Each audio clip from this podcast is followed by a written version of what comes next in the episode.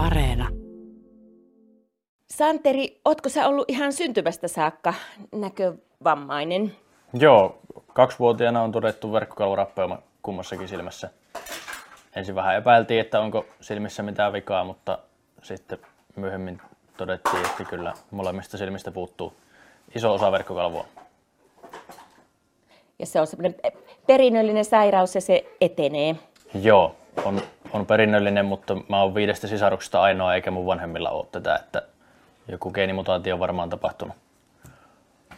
Minkä verran sä nyt sitten näet? Normaalisti kun näkökenttä on noin 160 astetta korvasta korvaan, niin mä näen noin 5 astetta siitä väliltä semmoinen kuunsirpin mallinen näkökenttäalue. Sama sairaus, mikä aiheuttaa putkinäön, mutta mulla ei ole putken mallinen se näkökenttä, mikä on vielä jäljellä, vaan se on tota, semmoinen kaareva. Näen sillä vähäisellä näkökentällä ihan hyvin, mutta se kapeus aiheuttaa haasteita sitten, että voin löytää pieniä asioita lattialta, mutta sitten en välttämättä näe vastaan kävelevää ihmistä. Mutta sä oot pystynyt käymään ihan tavalliset koulut. Joo, on integroituna käynyt, käynyt tota, Halsilassa ala-asteen ja Huhtasolla yläasteen ja sitten vielä voi omaan lukion siihen, siihen perään. Henkilökohtainen avustaja on ollut käytössä peruskouluaikaan ja sitten myöhemmissä opinnoissa on ollut avustaja myös, mutta vähän vähemmän sitten jo on pärjännyt itsenäisemmin erilaisten apuvälineiden kanssa, tietokoneen ja älylaitteiden kanssa. Niin, miten se koulun käynti onnistui? Mitkä oli semmoisia hankalimpia asioita? No, kielet on ollut aina jotenkin aika, aika hankalia.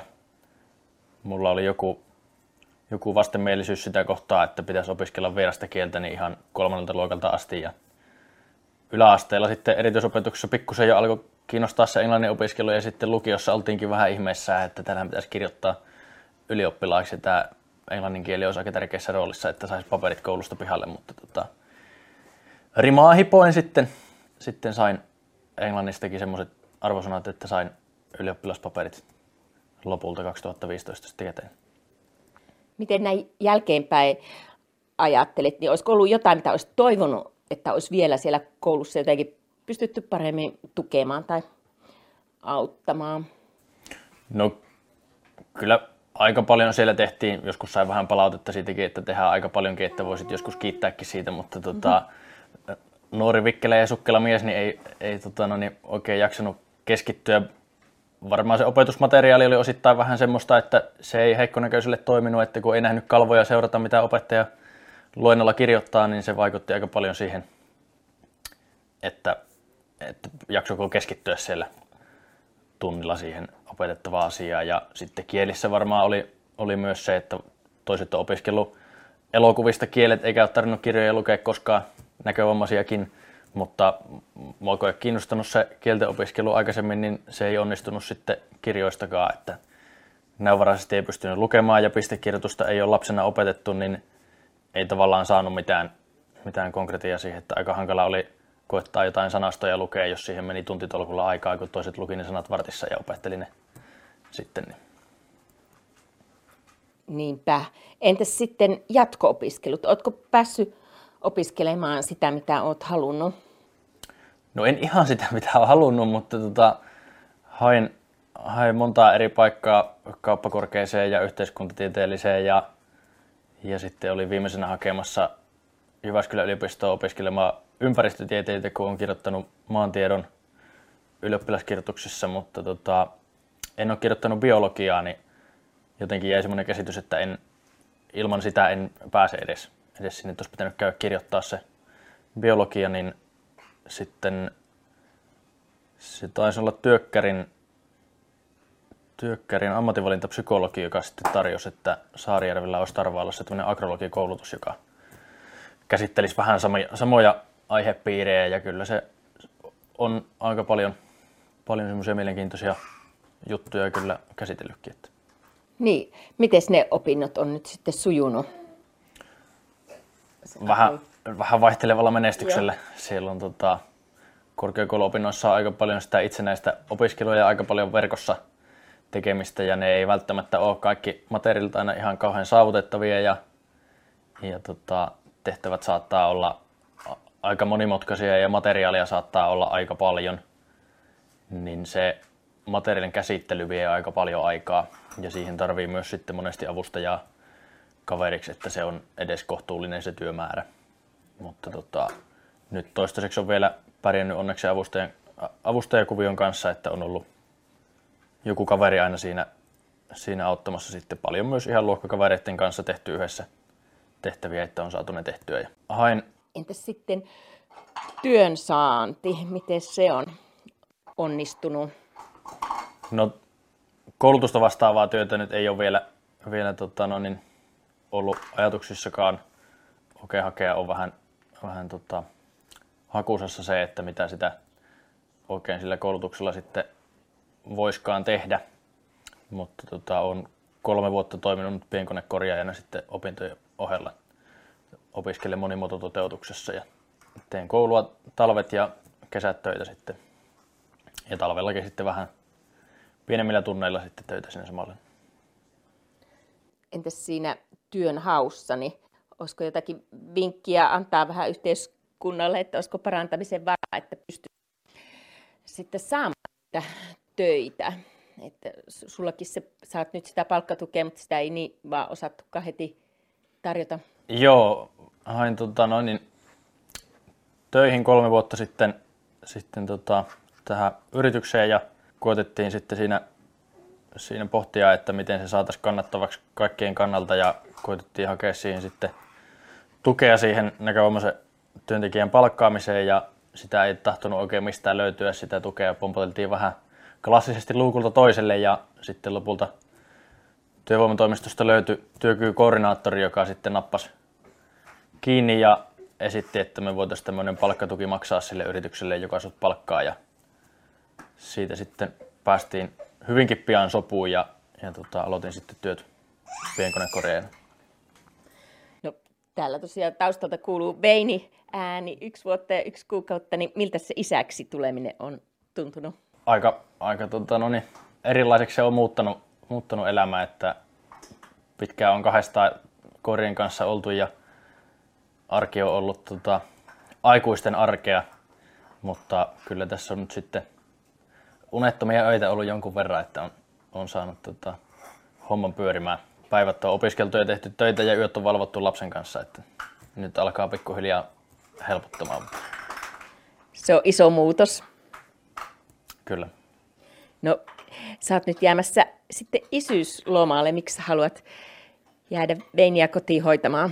Vaimo oli lapsen kanssa ensimmäisen vuoden kotona ja tota, sitten osin, osin taloudellista syystä ja osin sen takia, että mäkin kerkeisin pojan kanssa lapsena olla kotona, niin tota, päädyttiin semmoiseen ratkaisuun, että mä jäisin nyt sitten kotiin ja opiskelisin siinä sitten, sitten samalla, että ne sai yhdistettyä hyvin. Ja tota, vaimo sai nyt semmoisen työpaikankin tässä just, että saadaan hyvin yhdistettyä sitten tämä mun opiskelu ja hänen töissä käynti, että jää aikaa kummallekin. Susta niin kuin ei millään niin kuin tällä tavalla huomaakaan, että sulla mitään näkövammaa olisi, mutta tuntuu itsestä, että kun pienen yksivuotiaan kanssa yleensä saisi niin kuin silmät olla selässäkin, kun nämä on niin ehtäviä, niin onko tässä arjessa mitään semmoisia haasteita? No nimenomaan haasteita, että, että tota, melko lailla kaiken kanssa on vielä toistaiseksi pärjätty, että lapsi on aika vilkas ja pikkelä liikkeissään, mutta tota, vaikkei silmät ihan pelaa, niin korvat kuitenkin pelaa sen verran, että pystyy kuulonvarassakin kuuntelemaan aika paljon, että missä se liikkuu ja mitä se tekee. Ja varsinkin se kuuluisa hiljaisuus, niin siihen on, on helppo reagoida.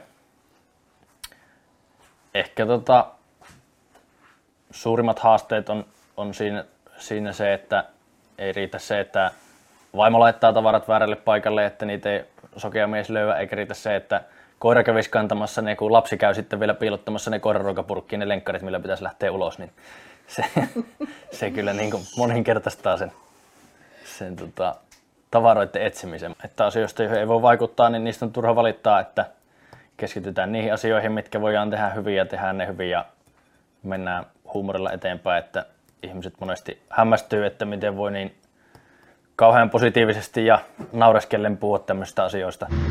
Sitten tultiin käymään täällä Santerin työpaikalla koneesi Jyväskylässä. Santeri, kerro ensin, mitä sä täällä työksessä teet?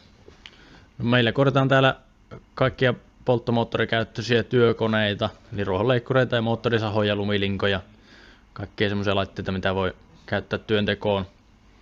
Ja tota, mä vastaan tässä aika pitkälti näistä työnnettävistä ja päältä ajettavista ruohonleikkureista. Niissä on sen verran isot komponentit, että vähän pienemmälläkin näöllä pärjää niiden kanssa. Miten sä sait hankittua tämän työpaikan?